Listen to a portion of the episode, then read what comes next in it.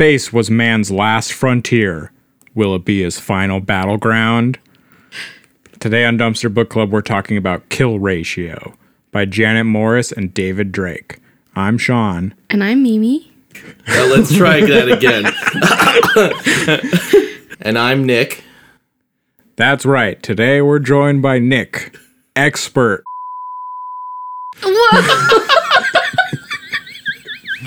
I don't know what else you could be an expert on. Uh, that's uh, well. He's got the highest kill ratio. That's a good one. And this book is sloppy. but the bad kind of sloppy, not the good kind of sloppy.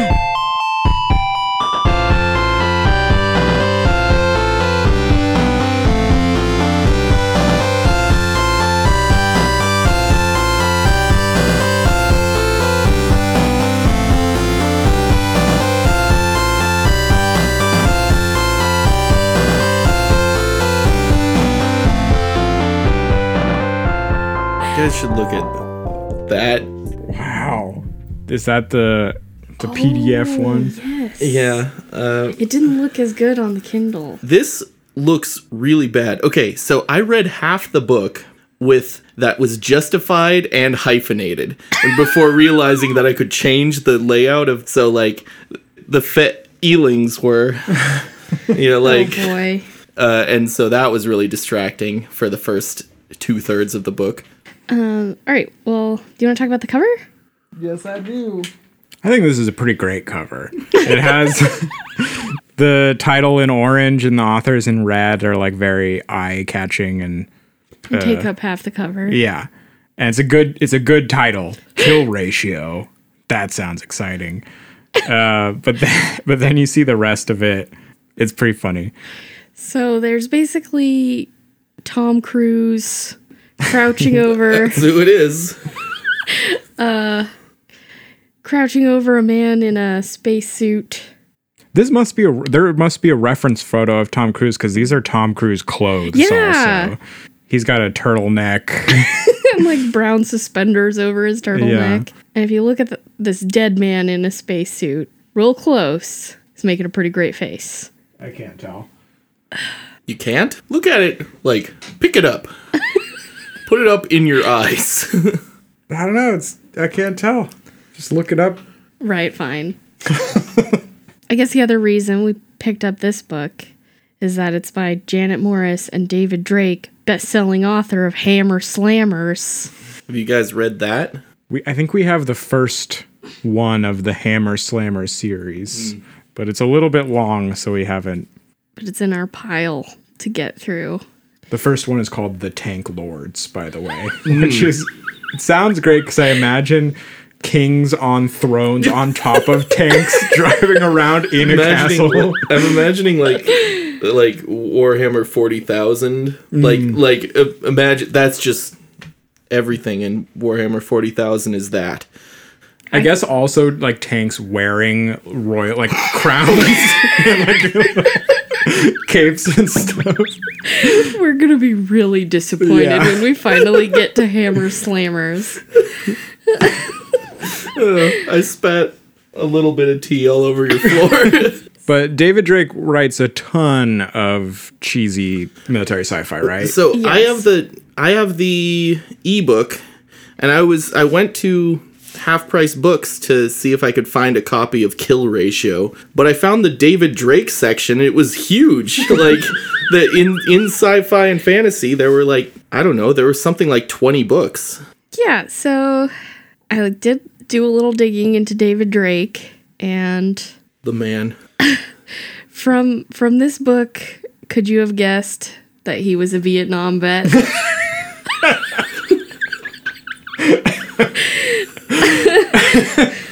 so he's um, most famous for his Hammer Slammer series because that's one that he wrote on his own. but almost all of his other books he co-authored.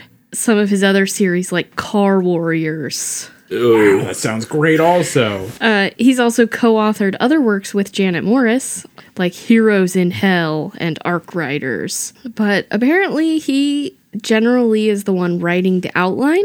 He'll do like a five to 15,000 word outline. And then he says the co author does the real work of developing it into a novel. So he's more of an idea guy. yeah. And he, he, I guess he doesn't consider his involvement to be that of a real co author. Huh. he's humble. On his, his website, he's got a pretty funny intro. Dear people, Good Start. I hope this website will provide a little background to readers who want to know something about me. I'm not trying to sell you books. I figure if you're here, you're probably interested in my work. If you're not, huckstering won't change it, and it sure isn't something I'm comfortable doing. Oh Come in and have a look. and he's, Hookstering. he's still updating. He had um, a Christmas card for the 2018 holiday season. It has a, a beautiful longhorn. Well, it does sort of humanize him, and I want to forgive him for this book. but the ideas are bad. the outline must have been terrible. Like Well, Yeah. According to him, if you're looking for someone to blame, blame Janet Morris. A weird coincidence with Janet Morris. Last month, we just read Winter World, and she wrote a glowing review on the back Wow. of Winter World. of Winter World. Yeah. Hmm. She was a fan of CJ Mills. Her Wikipedia has a section titled Horsewoman. Apparently, she was a lifelong horsewoman. And hmm. Um, I think she's also written a ton of stuff sci fi and fantasy, lots of stuff about wizards. Well, according to David Drake, she wrote this book, so I always thought these authors of bargain bin sci-fi that had a ton of books, like Piers Anthony and some of those guys, I don't imagine they're real people. I imagine they're they're like a brand that a few different authors write under. Like one gets picked up and then they keep writing. So I'm always confused by the the group ones. Is it like two brands colliding trying to get more people? I guess they are all real people, but it just sometimes I can't believe could one person do all this? like so, some of them it's like if the al- if the algorithm existed in the 70s it feels like youtube wrote them or something oh yeah.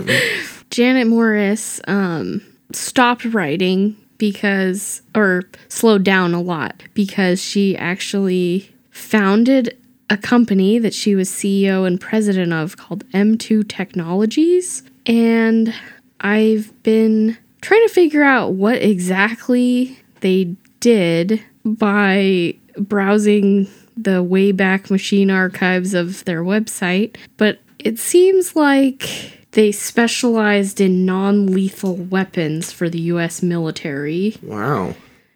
Um, Focus areas like tactical mobility protection, sensor technology, and stuff like counter personnel, crowd control, incapacitating individuals for Operation Iraqi Freedom. So Janet Morris might be a little bad. Well, I mean, you can kind of tell that from her work. All right. okay Well, so this book stars with a capital s sam yates who in the description does not look anything like this No. I imagine it just like a, a triangle of a man moving back and forth just bulging with muscles all descriptions of him he seems too big I didn't picture him as so muscular. I I just thought everyone else was really weak. Yeah, so he's recently come to the moon from Earth and he still has his Earth muscles. While everyone else has moon muscles. so they're not as strong and fast as he is. But he would have been strong and fast on Earth. Oh yeah. He was a soldier. Don't forget. He was a soldier or is a soldier, the former soldier. He'll remind you at every opportunity of his past service in Nicaragua. We hear a lot about South and Central America. Man, it's and it seems like he did very bad things. Yeah, it seems like this is a collection of war criminals. Yes. Trying to stop other war criminals. Yes. He's also a bad person in other ways. He's like n- not only a war criminal, but sexist, racist. Yeah. Well, so our introduction to Sam Yates, the first pages oh of the book, first he's complaining about his wife back on Earth, and he had some sort of conversation with her on the phone, and then he he goes about um, racially profiling and judging the bust of every person in a restaurant with him. So he looks ahead, okay, this guy's from here, and then looks to the left, okay, that guy's from there. And, okay, there's a woman, she's from here, and her chest is about this. You know, I have some experience, so and he also like we're pretty much from his perspective. It's like close third person. But he still has to justify this. It's not a crime to look. He also complains to himself about the ladies who aren't smiling enough. He's one of those guys. Right. It's I thought it was also funny though because his job is an entry division security officer, so he's like a glorified TSA agent Yeah. who's the who's the most efficient best racial profiler. Oh wow. I guess maybe that's why they hired him. he's so good. Um, but he also specifically says to himself um, that he catalogs women. Oh yeah. So he sees a woman and he says, "I'll keep that in my mental notebook." Yeah, little and boob he's, Rolodex. he's a he's a total horn dog too, in every way. He's like just always horny and like ugh, He's just a just a terrible person. um. So this book, the chapters alternate from different characters' perspectives until the book gets too complicated, and then the author just kind of sticks with Sam Yates as our. So he's the most of a main character. But I think at first, at least, it seemed that Ella Bradley is the character we're supposed to identify with it. Yes. At first, she's the most reasonable character, but she also has some experience in wars. She was involved in some war crimes of some kind in Africa. Yeah, I think she was like Peace Corps. That's the the kind of thing where it's like, yeah, she was there, but she wasn't really committing the war crimes, just kind of there for them. Other notable aspects are her boobs. oh yeah. Great boobs. Also her nipples. yeah, specifically her nipples are mentioned way more times than necessary. Also her areolas. Yes. And yeah, this is uh, Janet Morris, just really into Ella Bradley. I wonder if David Drake wrote that chapter. Well, I feel like Ella Bradley was a self-insert character of Janet Morris until Oh. it got too confusing Hmm, That could be. where she's got the best boobs. Oh, she does. the though. best nips. She does though. oh my god. she is very confusing because the first half of the book she seemed one character where she was very identifiable and trying to solve the problem. And then it sort of switched where she was some sort of shady bureaucrat with all these special rich friends and was very distant from the other main characters. It just seemed like a big switch where something should have happened on screen or we were supposed to learn something or supposed to be a big, big reveal. I don't know. I the two Ellas in the first half and second half of the book didn't seem the same to me. I think part of the problem was just that the characters, I think, were supposed to not know who they could trust. But it's frustrating because we're getting both their perspectives of them not trusting each other. We're also getting the perspective of the bad guys, so there's no real we- mystery. Yeah, we actually know what the problem is. That was a a problem I noticed a few times in this, where it's like it's told mostly from the point of view of a character, but then the narrator comes in and is just omniscient or uh, and just knows everything and tells you about everything. And there's a couple times where the like the the point of view switches mid chapter, uh, and that was really confusing. Like I was like, wait, how does she know all this? And she she doesn't. She's just- Definitely some of the characters are reading the previous chapters of Right. the book. Because Yeah. they know things they don't should not know. yeah. Yep. Especially Sonia. Yeselkov. Is that how her last name? Yeah, Silkov. Okay, I was saying Yeskalov. it, it's fine. It doesn't matter. she's Sam Yates's lieutenant, and Or sh- is she in a different like uh section? Is I she a different kind of I think space cop? she's a cop and he's just security. oh, okay, So I think she's like a like a military cop, like a for the UN, and he's just security for the moon. they bond over war crimes too. uh, so her accent is supposed to be Russian, Oh my and god. it's, it's written out.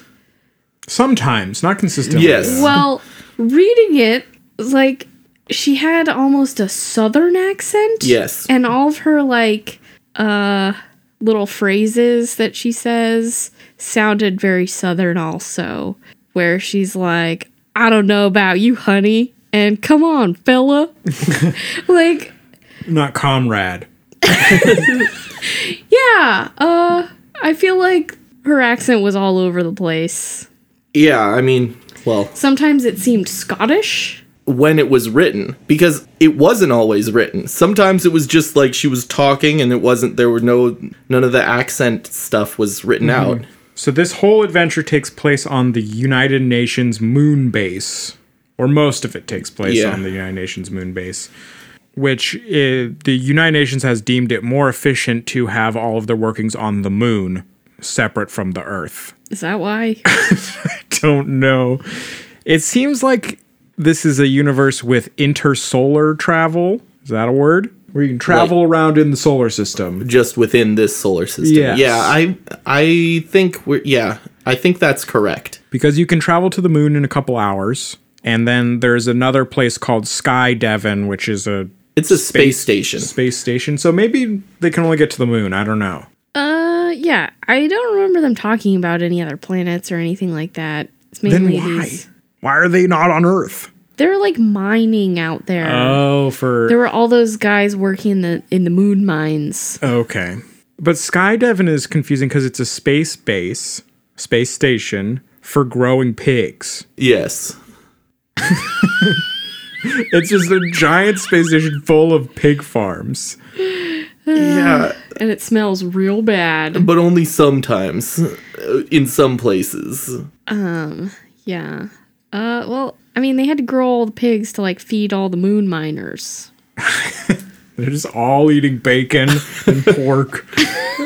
the only other thing is they don't really ever refer to Earth as Earth. It's called Downside, which will, was confusing at first because I thought there was like a downtown on the moon or something.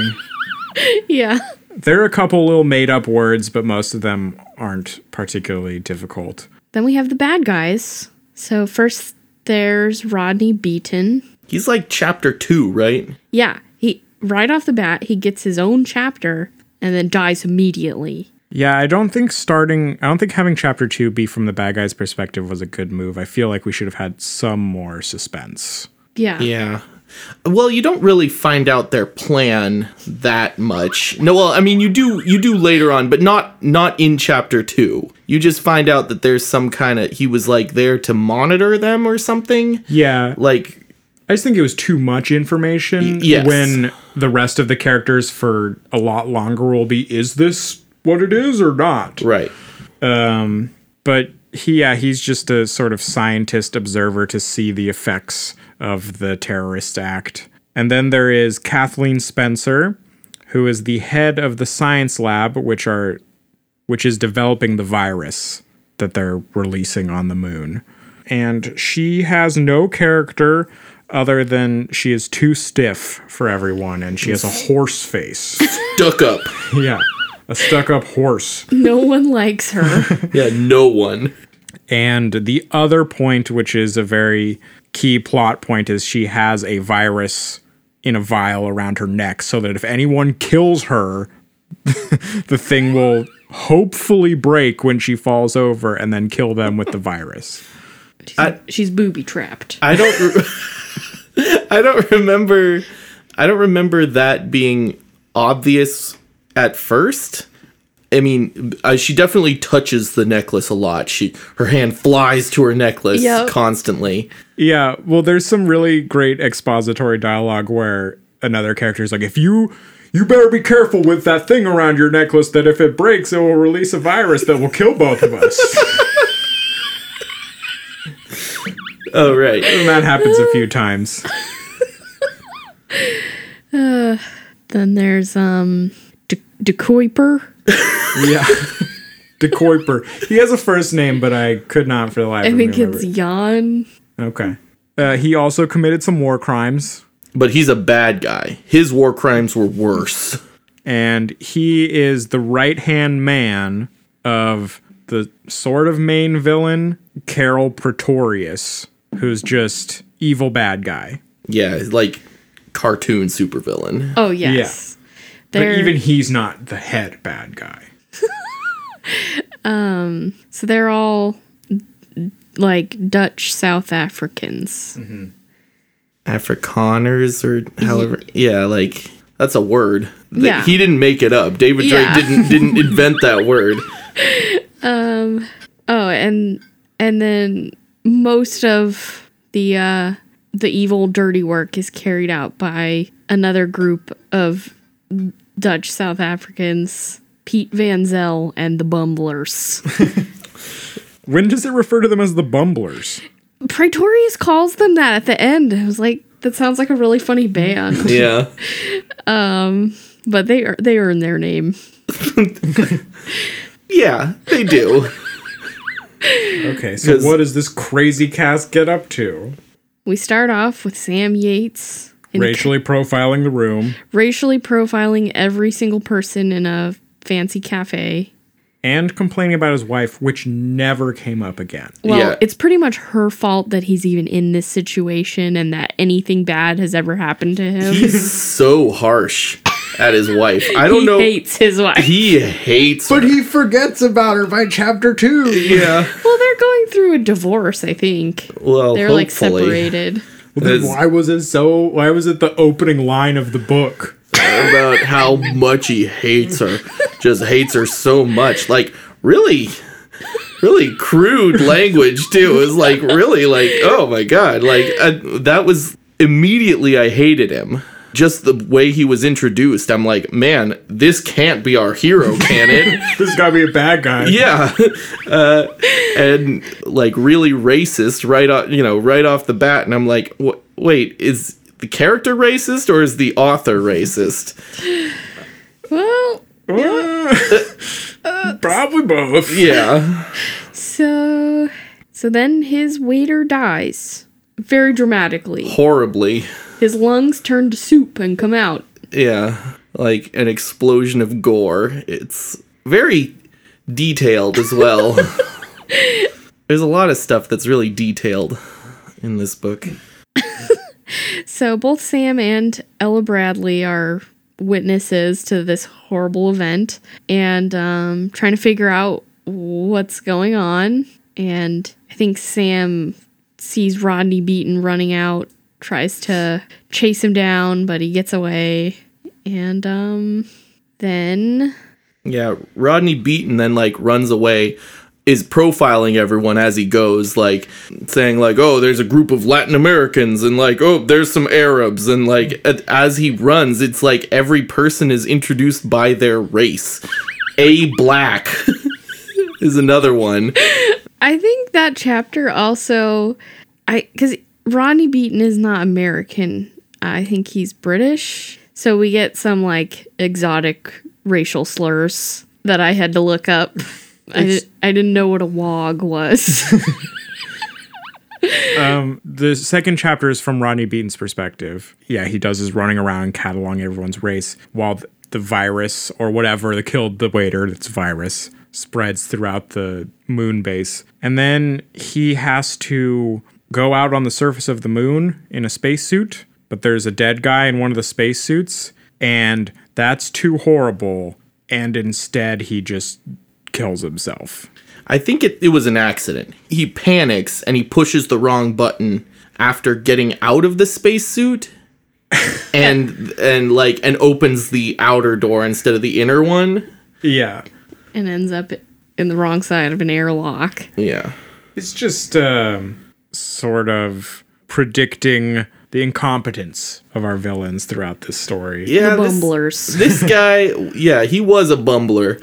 And I don't know why they didn't pick one of the many war criminals to be the guy who just tells them, like, yep, it happened.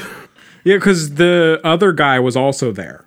Yeah. The guy who released the virus was there. He could have just said, yes, it worked. Yeah. So I don't know what his part in the but the it was it's a very involved plot. He was key to them solving the mystery. oh, Yes, that's, true. So, um, So if he wasn't there, they wouldn't have figured it out.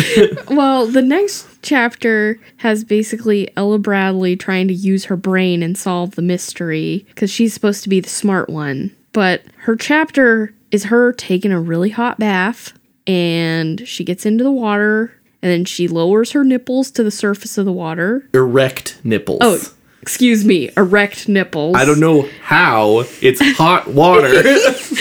Oh my gosh. So then then she lowers her nipples under the water. And then she pulls her nipples back up above the surface of the water. And then she puts them back in the water again.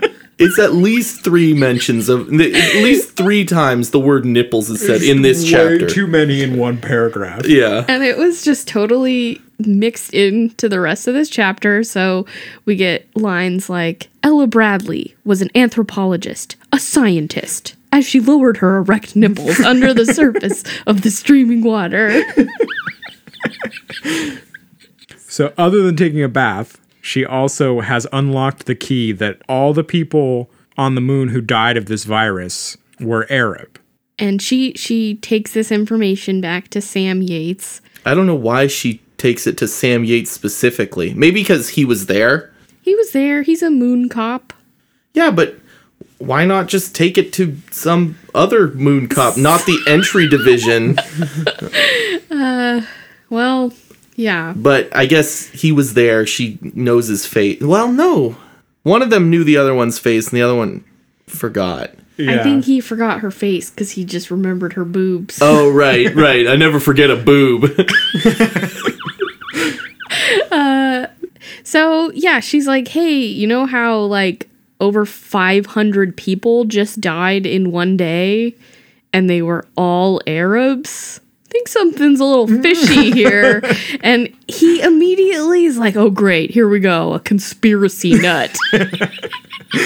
yeah, it's uh, it's kind of incredible that she's the only one who noticed. And she only noticed because, at least in the first half of the book, I think her job was like racial profiling. yeah. she just knows the race of. She just counts like people's race or something. Yeah, she's doing a study, so she has access to this information. Do we know was is was it ever mentioned how far in the future this is? No. I, I don't think we got a year. Yeah, okay. Cuz I'm wondering like how important race will be.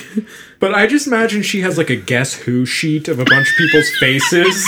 and then when like at the dance, like all the ones that died flipped over for her. and she's like, what's the same about all these people that I know died? Oh my goodness. Um so then to find out whether she's right or not, they they flip through photos They do a flip book of everyone that uh, died. everyone that died. There's a lot of a lot of talk about the technology in this on this moon base like it's a, a hologram like holographic tanks. yeah tank, yeah. Uh, yeah the holographic flip book The way they describe them, it sounds like it's a computer that takes up way too much Yeah. of your desk. yeah like they're always like trying to fit their bodies behind it or like Yeah. walk around it or something. You know, I did actually like some of the technology and where like things still don't work right. like Yeah. they're still trying to get Siri to do something and she just like okay, she she didn't hear it right. Let me say that Oh, yeah, again. everything Like- has voice control, but it never works. Um Okay, so flipping through hun- literally hundreds of photos of dead Arabs, they find Rodney Beaton, and Sam's like, "Ha! See, here's one that's not. Only 499 died. and so that's what unlocks the mystery because they have to dig into his background. But it's not a very effective mystery thriller because this is all alternating with chapters where we know exactly what the bad guys are doing. Chapter th- 4 is the chapter where we find out the evil plan. And this is almost 50 pages into a 260 page book Right. where it is a a club of super rich people who have developed a virus that only attacks people of a specific race. And their plan is to release it on Earth and kill all black people. And they just tested it on the moon.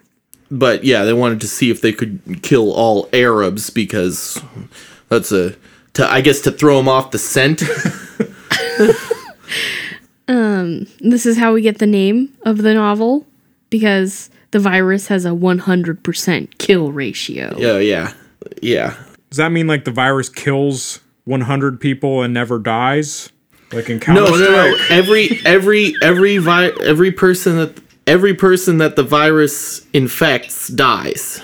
That's what I was confused about because I, I immediately read this. I was like, oh, okay, it's like Star Trek, where you can carry it and give it to, like, and it's not active in you, but you could give it to other people. That you're talking about Yuta of the clan Tralesta? Yeah. Uh, I know all about Star Trek. There, this was already a Star Trek episode that was way better. oh yeah. Uh, Specifically, the part where Riker tries to seduce a thousand year old woman who traded in her ability to enjoy sex to live for a thousand years. That was a good episode. It seems like this virus might not be the most effective because of this kill ratio. And like as soon as I think it kind of goes away. Yeah, and it's is- time. It's by time. It's not by like catching. It just sort of spreads for a period of time. I was under the impression that they were pretending like, oh, we only want to kill this many people. They said like, see, we can only we can decide how many people the virus will, you know, will will multiply and infect and it was like exactly 500. That was like a, a thing like but Well, I- they were they were there's only- targeting like eight or nine people is what they thought they were going Oh, to do with yeah. the test, and it went way above and beyond that. I guess without a host, it the virus just dies out within like a day or two. right. So it seems like it would kill a pocket of people really fast and then just die out. Well, I guess if you're developing a virus super weapon, you probably don't want it to be too effective. But they Like- did. They wanted a 100% kill ratio. Well, I'm just thinking, you know, if I was trying to kill a bunch of people with a virus, I would like want to make sure it goes away pretty soon, doesn't mutate or anything. I think different members of the club wanted different things, and whatever the big bad, he wanted to kill all black people, and so that was his. Well, I think they all agreed that they wanted to kill all black people, and for some, re- that's funny the way I said that. Um, for some reason, the white, the Dutch Africans were key to this plan. They said multiple times that Carol Pretorius was key, and the Dutch Africans were key. But why? well, weren't they They were they were the the ones doing the they the were wet work. developing the virus, right? Well, no, Sky Devon was. Kathleen Spencer wasn't Dutch African, and neither was But was. she was working for them, I thought. but why couldn't they hire someone? Well, to make she's the virus. she's the smartest. That Why couldn't they hire? Why that they stuck up that? horse. I don't know. They who knows? They're cartoonish villains. Their- Yeah. Their, plan was so ridiculous. Uh, who knows? Yeah, it's funny because everyone in this book is racist. Like everyone, including the authors, but they're like, "Oh, well, this is too much." The one thing that's too much is killing is 100% genocide. Like in when I was first reading the book, uh, I was noting how racist Sam Yates was, and then they got to the chapter where they explained the plan, and I wrote down in my notes, "It takes a racist to beat a racist." The bad guys also reminded me of Lethal Weapon 2. yeah, it's because everyone hates white South Africans. Well, yep. All right. well, they're a safe bad guy. Yeah. So then Ella Bradley, without consulting Sam Yates, has decided she's going to get to the bottom of this and sends a request for information to the place where Rodney Beaton worked, which happened to be the place where they were developing the virus. Yes. He didn't have like a false identity or anything. he came in with his own passport. and Yeah. the place where they were developing the virus was his place of work. And then she just sends a request for information to them the day after they've released the virus. So, of course, they're like, oh, we gotta kill this person right now because Right. they know what it is. Yeah. Release the bumblers. Yeah. she she didn't know. We did, but she didn't. And like she has friends in high places. She's a very classy lady. Yeah, but maybe have them do it. Or make the cops do it. Why did she do it personally? Well, I guess she didn't think it would be so suspicious because it was like, you know, it's coming from like a da- an academic researcher. So they send the bumblers to try to kidnap her, but luckily Sam Yates and she had just agreed to go on a date. So Sam Yates is whistling his way to meet her. In his best suit. Yeah.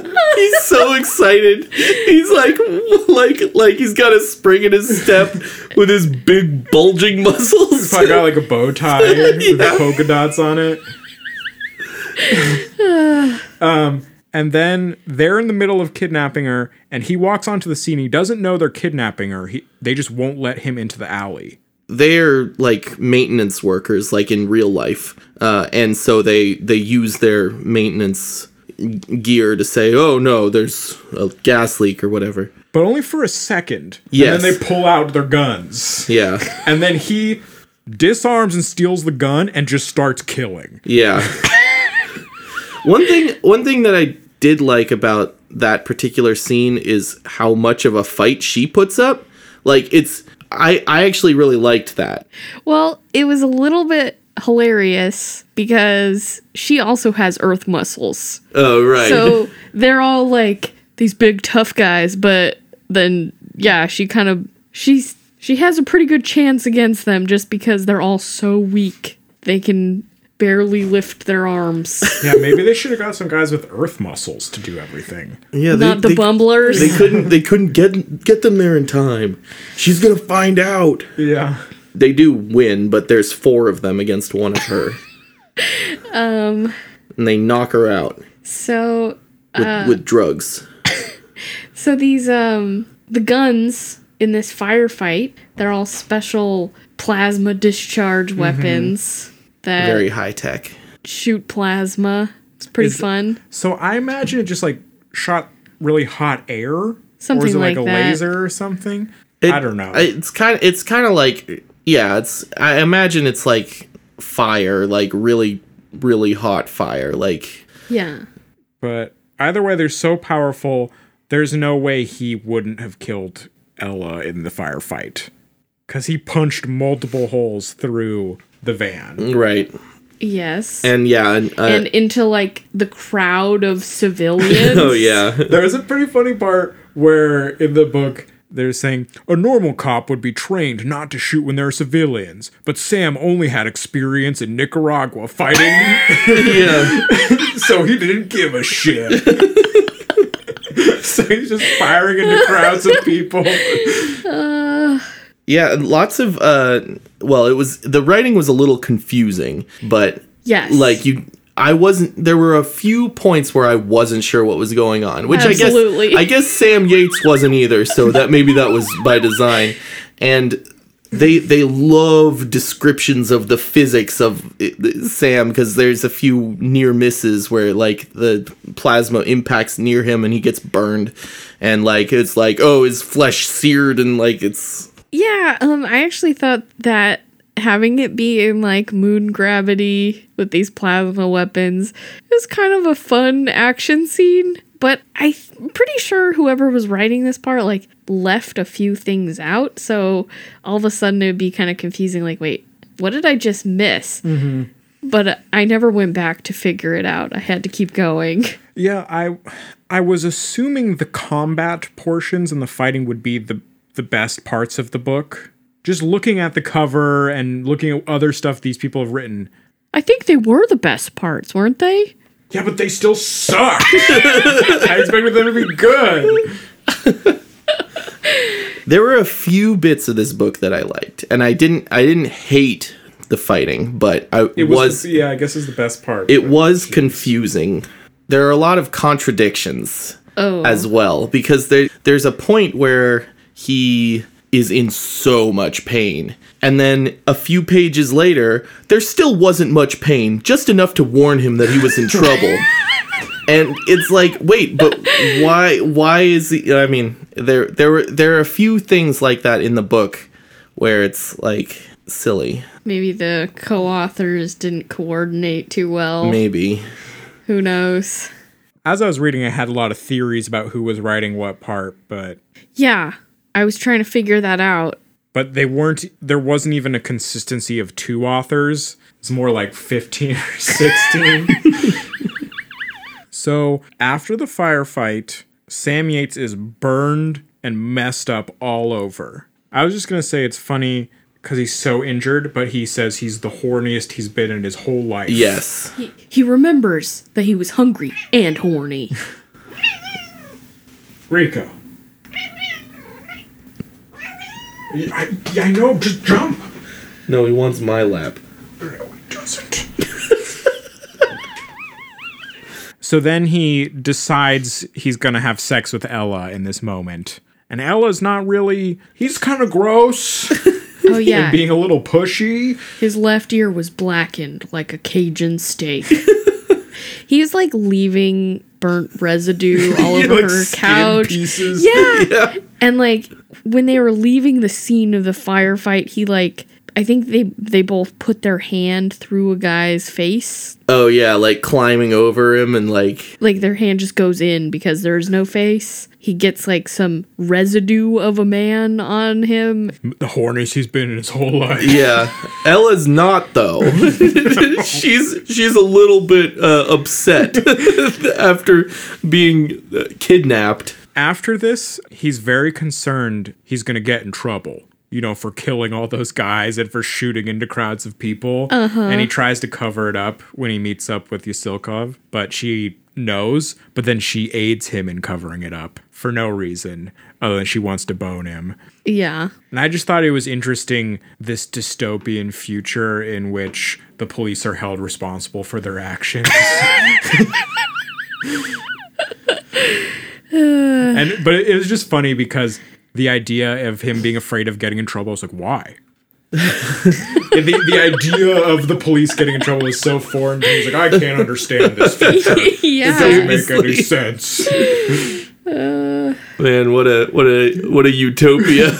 they do some actual detective work where they cross-reference some things with the other people who were that Sam murdered um, and found out found who another person was that was going to kidnap her that got away and who also happened to be at the restaurant when the virus was first released. I think They- that was Piet Venzel. Was Yeah. that? Yeah. And the Bumblers. yeah. Pete and the and Bumblers. and either Sleeks or Steeks. Uh, it I I saw both both both names for the other guy who got away. yeah, I think the PDF is a. That one. Uh, well, I saw another uh, typo in the book that's the Oh, same boy. as this um, in the real book. There's a, like a typo in the names. Well, uh, so let's see. Um, I I saw a few typos in the book, but not very many compared to some of the books we've read. Yes. I guess they had the benefit of two people looking at it. Two people to not edit at all. Yeah. yeah. As opposed to one person and no editor. So they find this other Piet guy and go to his house. They go to his hideout. Yeah. And through a mishap with their guns, he is horribly burned and dying. And instead of getting him medical attention, they sort of interrogate him while he's dying.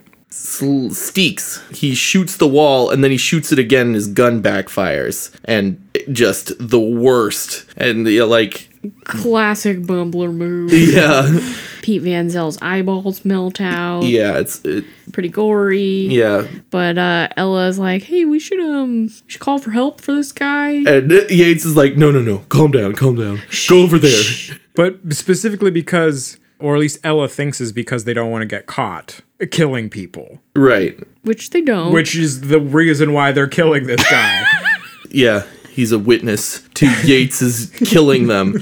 I don't understand why Yates was so worried. There was a reason that th- there was, but it's like, hey, these guys were trying to kidnap this lady, and then they shot at me with guns, and I shot back at them. That seems like a pretty like, yep, that you that was justified. people.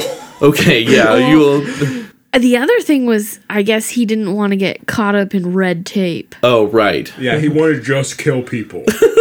He wanted to oh, do Oh, this his All own way. Those old days of war crimes, I miss those.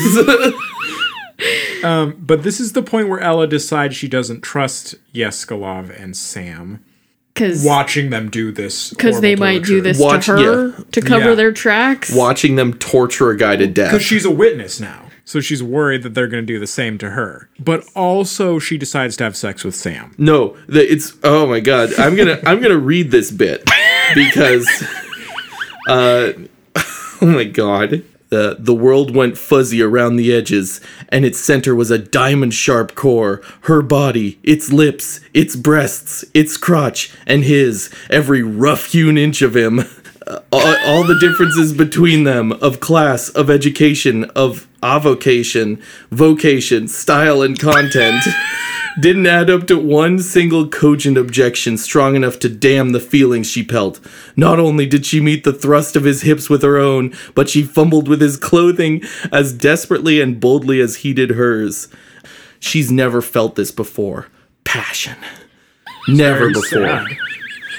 Never before has she felt passion. Uh, this is also the emergence of her whole class thing. Yes. Up until now, she hasn't really. She didn't really like Sam because he's kind of like a dick. yeah. Same with Sonia, but it, it didn't have anything to do with his status in society. It's just because he's a bad person. but then this becomes a whole thing. Like they're two different people. They're from different parts of the world. And I just Yeah. thought she was a researcher, and all of a sudden Yeah. she's some important bureaucrat. How could she bring him to a fancy restaurant or a ball? yeah, like this rough. and like, why, why are suddenly like cops not like presentable well, at a fancy dinner? it's Sam Yates. oh well. Sam Yates. He's he's so rugged, Well, too rugged. at first I thought this was just like to enhance the sex scene from her perspective. Like, oh, she's you know this like rough, barely a man, like lower class, and she's a. A fancy woman or something. I was thought it was to enhance the sex scene, but then it kept going after the sex scene. right. And that's why like they don't like each other later. Yeah. She's got a she's got a boyfriend or friend or something. Super friend. Yeah, Taylor McLeod. Does he work? No, he he's he's on Earth most of the book. Right, so she decides this is the time to call Taylor McLeod and get him involved in it. Right. He's her friend in high places. Yeah, which is it seems like the future equivalent to US CIA. Yeah, basically. Sam and Sonia did not want this to happen for some reason. They make Ella stay on the moon because they don't like her either anymore. And they go to Sky Devon to confront this Kathleen Spencer person who was Rodney Beaton's boss. But they didn't really have a plan yet.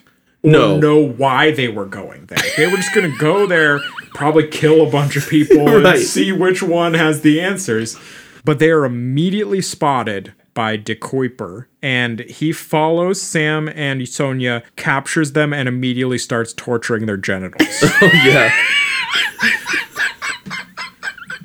the torture scene is horrifying. Oh, a- absolutely. It is, but it was so much more dumb because it was from the point of view of the torturer, where he's like, hmm, I have an interesting idea.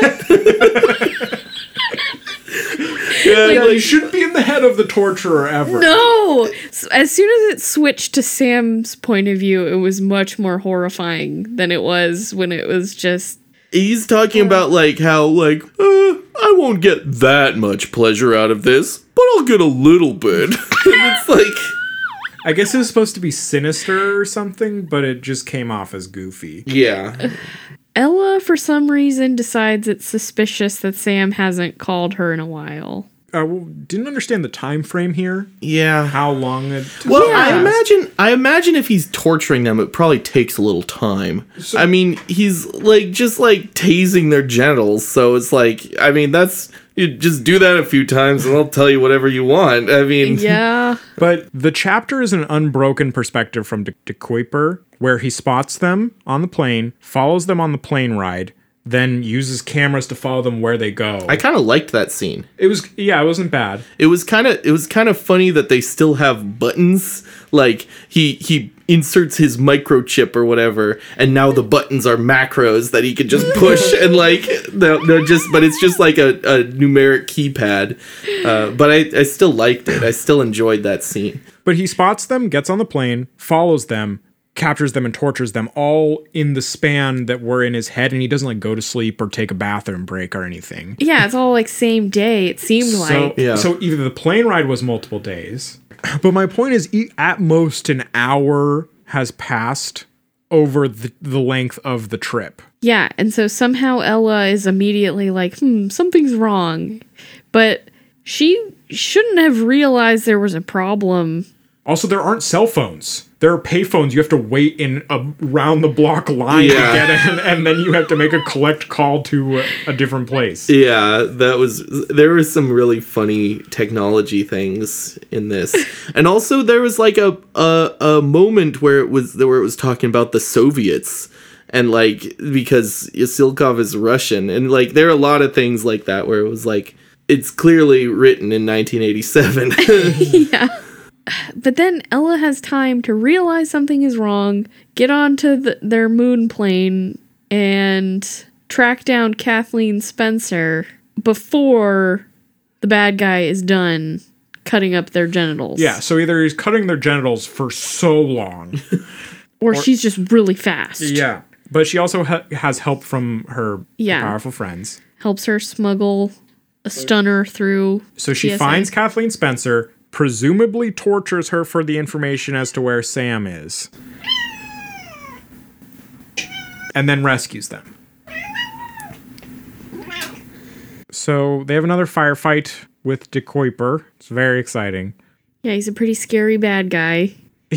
because they shoot him with these stunners and he doesn't get stunned by them. right, yeah. And they go through his spine and his legs are paralyzed, but he still has the plasma gun. He's still fighting. Yeah. then the book kind of is over a little bit because it stops doing things in real time. All these, there's a bunch of time gaps now. Yeselkov, Yeskolov goes back to Kathleen Spencer to finish the job, which I'm assuming means kill. And then she does kill her. No, no, no. Uh, Pretorius is there, the ultimate bad guy, just happens to be there. And then she kills him right No. after he kills Kathleen Spencer. Yeah, Pretorius kills Kathleen Spencer and a, a lab guy, and then Yasilkov and some other guy witness it. And she's like, okay, see, he killed a guy. It's okay to kill him now. And she shoots him. And you would think it would be over because they've just killed anyone who could tell them what was going on. But luckily, in his breast pocket, he wrote down on a piece of paper his evil plan.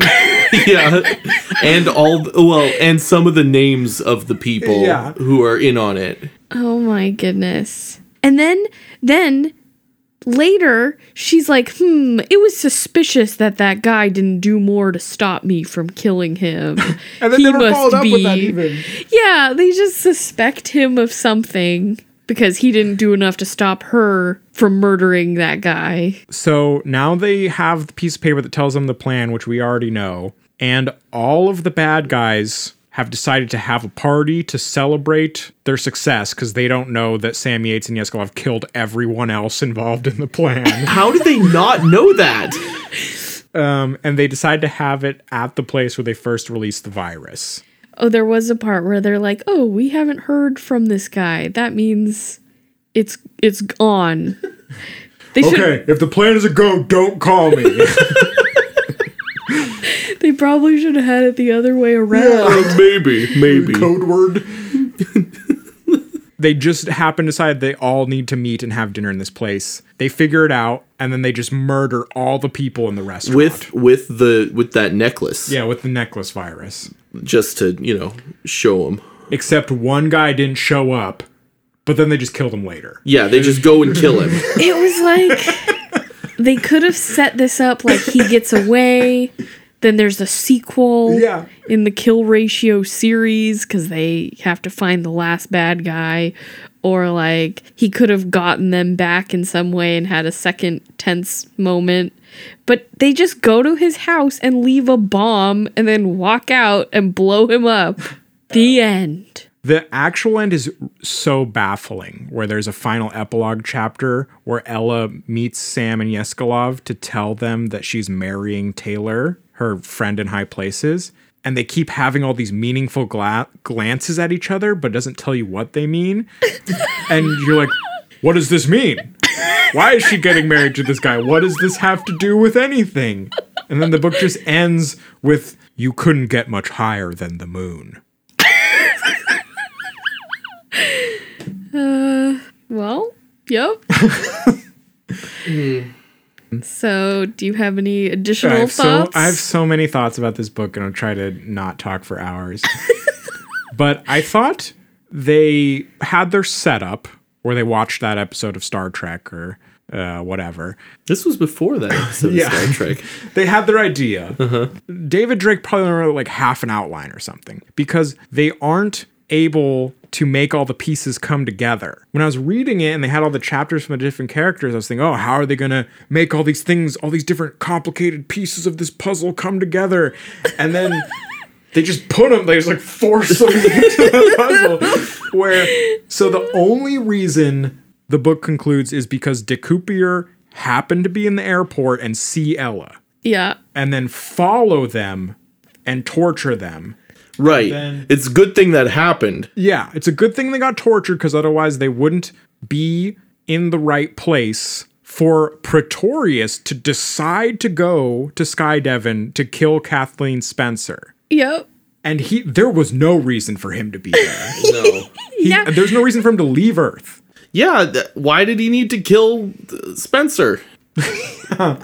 Well, did she decide she didn't want? No, n- none of it. It didn't matter. She could. She could have just kept living, and it would have been fine Uh, from his point of view. Yeah, and especially because De Kuiper was the person who met with Kathleen Spencer. Yeah.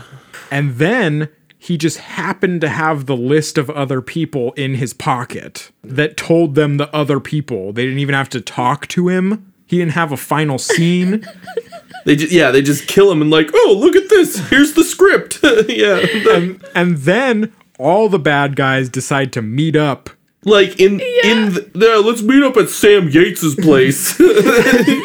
There was like a moment where they said, "Oh, we don't have all the names. There could be more people." But all the people did go to the dinner meeting, uh-huh. so it was fine. And then one of them decided not to go to, and they just killed him later. I don't know Yeah, there's why no that. Like. I guess he there was no reason for any of that. Like, So when I say the book is sloppy, I just mean they didn't know what to do. Yeah. They just started writing and then like, oh, uh, put it here, finish it. yeah, okay. I remember a little bit about how they wanted to be off of Earth when the plan went down because they didn't want to. You know, like oh, and there's a there's a handy UN meeting happening on the moon at this time, so we'll have the plan happen at this time. And but they they had heard no words, so that means the plan is go. So And they didn't have to meet together. yeah, Also, I realized that Yasilkov, she's the one that like saves the necklace with the virus in it. And she's like, oh, it's the one that De Kuiper was talking about. But she was unconscious when he said that. When he did his expository yeah. thing. Yeah, she was still unconscious. He hadn't shocked her genitals awake yet. And Like I and Sam like was getting repeatedly like unconscious and reconscious and not remembering where he was. So it's not like he would have remembered that bit of information Yeah, and feel like told it back to probably her. be focused on my dick getting cut up. yeah. probably the main thing I Oh remembered. my gosh. There was that part where he's running away in you know, their thrilling escape and Yeah. he's like really worried about his ding dong. like getting hit with that plasma gun. Oh no, the worst It's place like to get hit with the plasma gun. He's like running, it's flapping in the wind.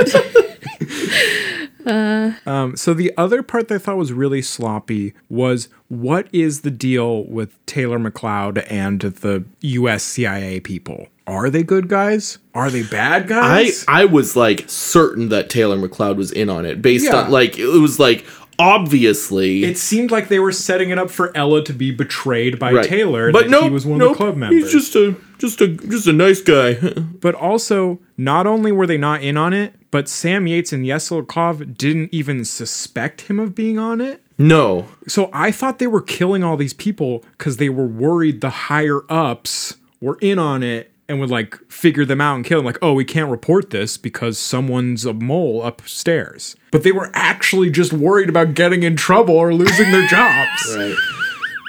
yeah, I mean, the like shadowy cabal of people that they murder at the end, like, we're not totally clear on what their motivation for this plan was. Well, they hate black people. Well, that that was like the Pretorius and and Pete and the Bumblers. That was clearly their motivation, but it seemed like the plan above them had some other more shadowy motivation. Yeah, it seemed like well, it's it seemed like the club, the you know, the the whatever, the 13, I think it was, 13 people, 13 really rich people. They wanted something different from what the Afrikaners Yeah, but we don't know what. And so it was kind of ambiguous where there's this like Taylor McLeod or his group could have they could have known about it. Yeah, and it's compounded by that really cryptic end chapter where talking about how he's marrying Ella Bradley.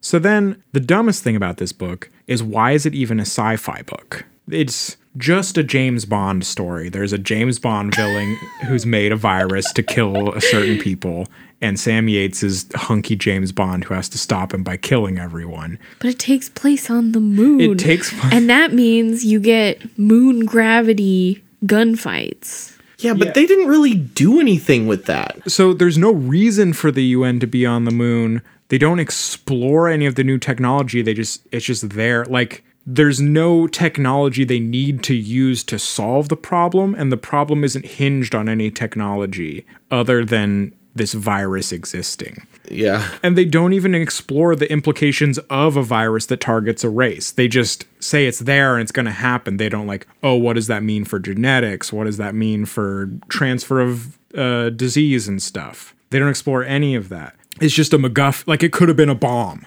Right. or just a nuclear bomb or uh, or something. They don't go into the politics of why it's the Dutch white Africans or why these other people want to do anything. So it's not like a changed political situation in the future. Uh, Right. Yeah, it's all just the same. And there there is a, a chapter where the narrator is talking about how great America is. uh, it's just the guns are bigger and the cars are faster. But imagine if this book didn't take place on the moon. It would be so much worse. Well, some people like that though. And to me, just putting the making the setting sci-fi doesn't give me those sci-fi feelings. They got to Yes. do something with it. Yes. Even if it's like the smallest thing. They couldn't even give you that. Yeah. But it does predict the existence of fruity flavored vapes. Yeah, So- it's like True. it's like plug-in cigar. yeah. well done, David Drake. Okay. Well, we have this giant note called writing. Oh my and god. how poorly written this book is. So the whole thing has this rhythm to it that is really uncomfortable until you get used to it. There are these very short, matter of fact sentences, and then really long sentences that are they don't need to be that laborious or informational. Mm-hmm. And they're usually one after the other. So it's like a like a start stop kind of thing. A lot of the really long sentences are also just so awkward. They So- don't flow well. Here's here's an example. These sentences are right next to each other at the top of the page. The shaft smelled musty.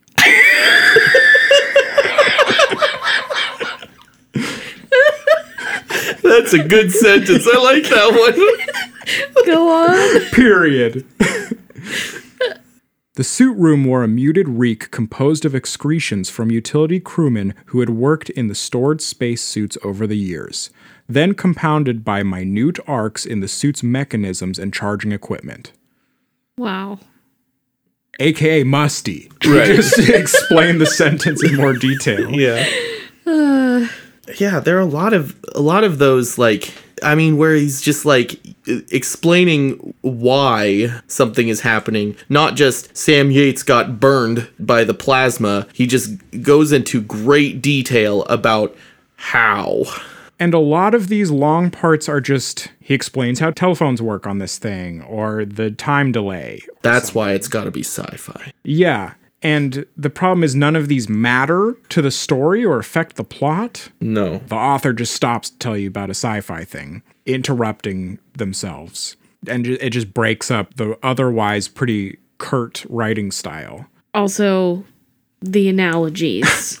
Uh, yeah. I feel like all these authors are just competing with each other to see what kind of analogies they can sneak into their books. oh my god. In the past, I've brought up analogies that are really bad or like don't paint a picture or don't make sense. And these ones weren't necessarily bad because they paint a picture, they tell you what's going on.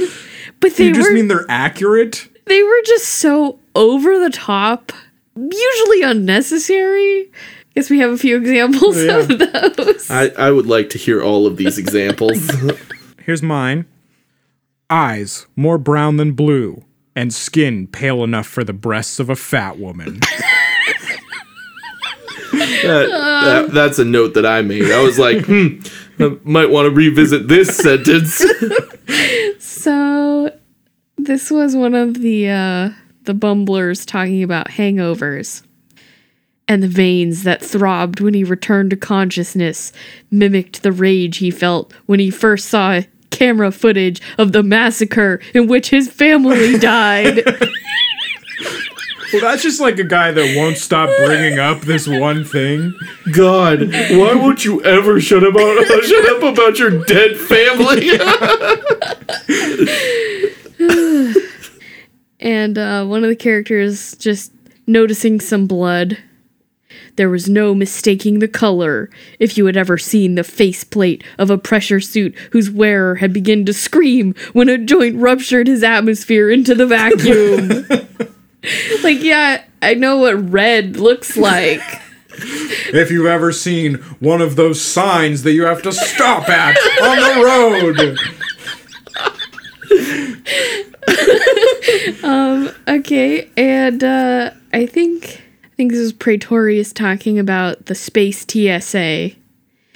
He could probably enter the building with an unnoticed charge of explosive carried up his anus, but its lead azide detonator would show up on the screen. Okay, no need to brag about your, your anus dilation abilities. okay, and uh, one of the best. Supervisor Yates was in here with her leaning against that door, his left side singed, his clothes ruined, looking like some New York bag lady after a sex change. oh my god, that's the best line of the book. that's probably the moment where we were all. I imagine, uh, like a telephone cut in a movie where each like I'm sitting in the couch reading. Mimi has her Kindle and Nick is reading on his phone, and then we all go whoa at the same time. this, I think this is probably the one line that I had to like. w- Okay, hold on, go back, Let's reread this. Re- reread, because I'm like, why is it? why is it important to this comparison that there's a sex change? Because they'd be a New York bag man. Why didn't he just say hobo?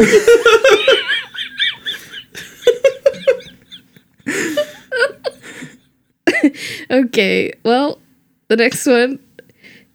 Beaton had seen nothing comparable except for the time he had opened the chest cavity of a living pigeon. Why? Why was? Why? Why did he do that? He's a bad guy. That's oh why. right. Oh right. And uh, my one of my favorites, other than the New York bag lady, was nobody had been shooting from the corridor. The sight and sound of the weapon would have scattered those people like bits of dynamited tomato. like the, uh, he doesn't mean like they would have exploded. They just would have run away. That's like like like the the plasma weapons would have scared them and they would have run away the same way they would have scattered as if they were bits of dynamited tomato. Like why is that the image that comes to your mind? Like do you dynamite tomatoes regularly uh, this is something I wrote. There were a lot of things where like the writing is like the tall man said, you know. Okay, well, throughout the entire book, Right. Yates is the security man. This was the one that was like that stood out to me. The soldier who at the moment worked in entry division of UN headquarters security and then it goes on to, you know, say what he does. But it's just you, That's Sam Yates. yeah, you could you could just say Sam Yates. security man. Yeah. Yeah, there was a lot of description about Kathy that just kind of came out of nowhere because it's towards the end of the book. The authors didn't like Kathy. No one liked Kathy. In the middle of a sentence, she's just the 50 ish horse face lady doctor. and later, that prune faced spinster whose female parts were probably the dark lair of spiders. Yeah.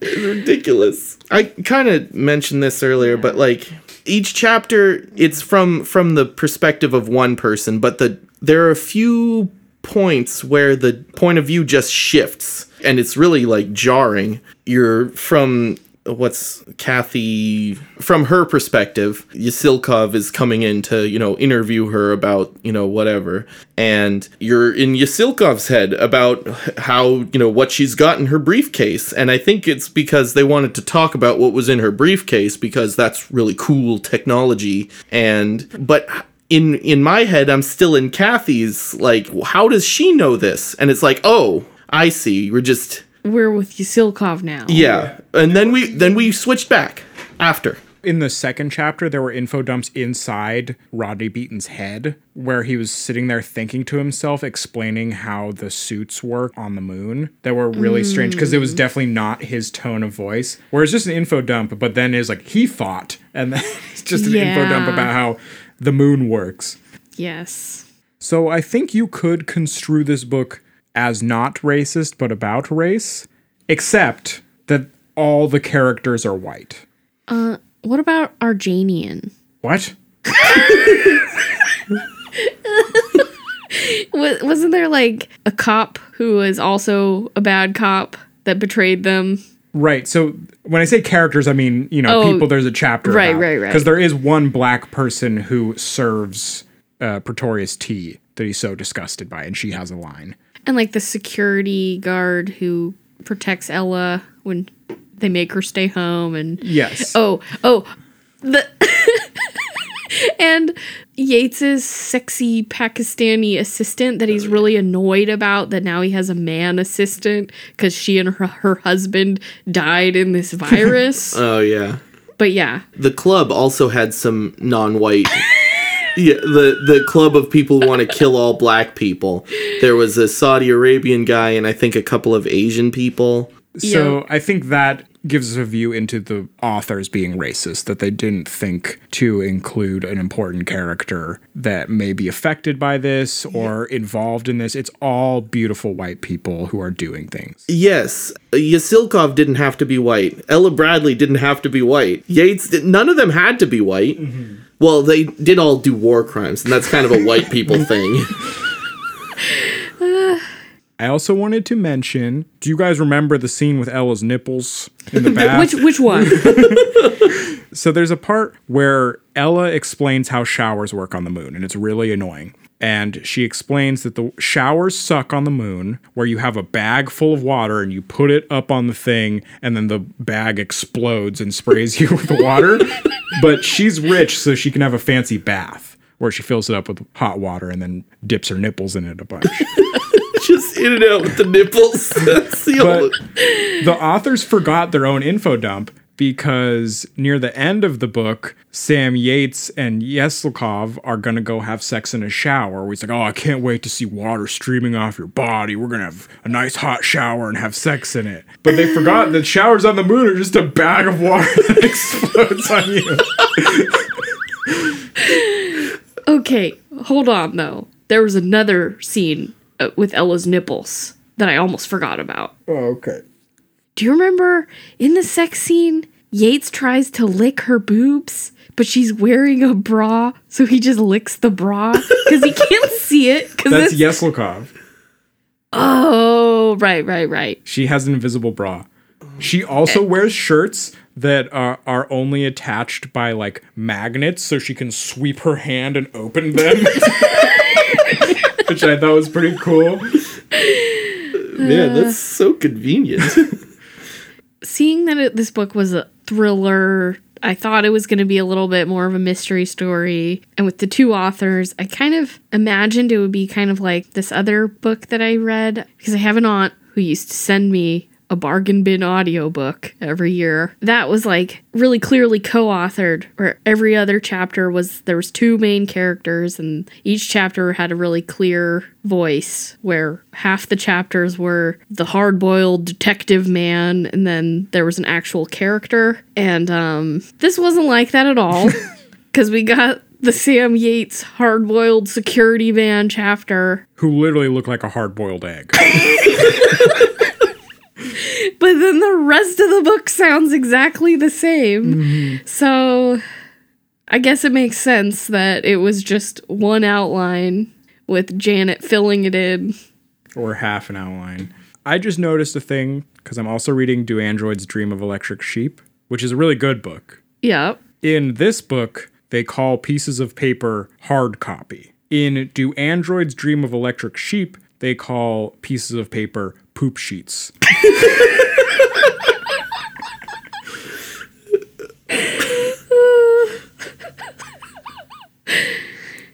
so, who do you guys think this book is for?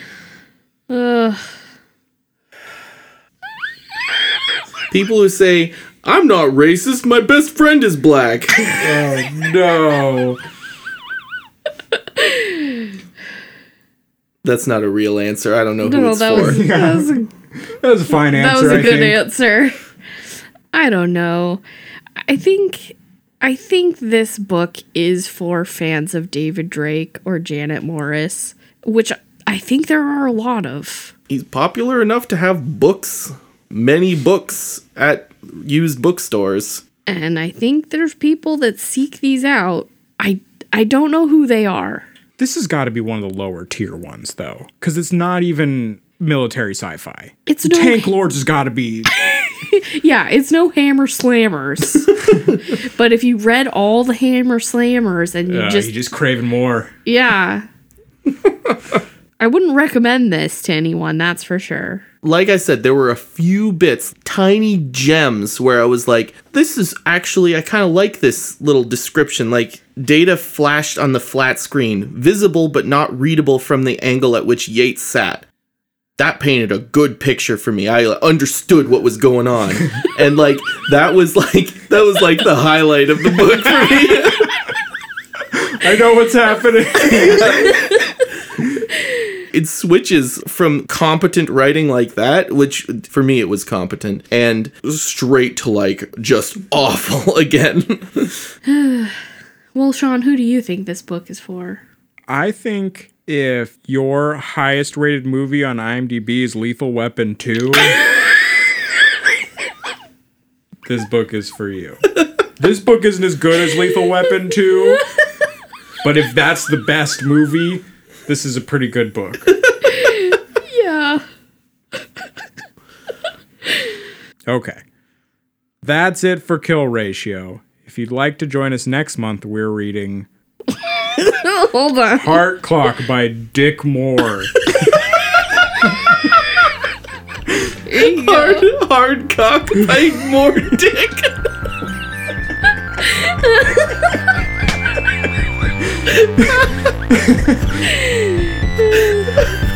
It's our, it's our Valentine's special.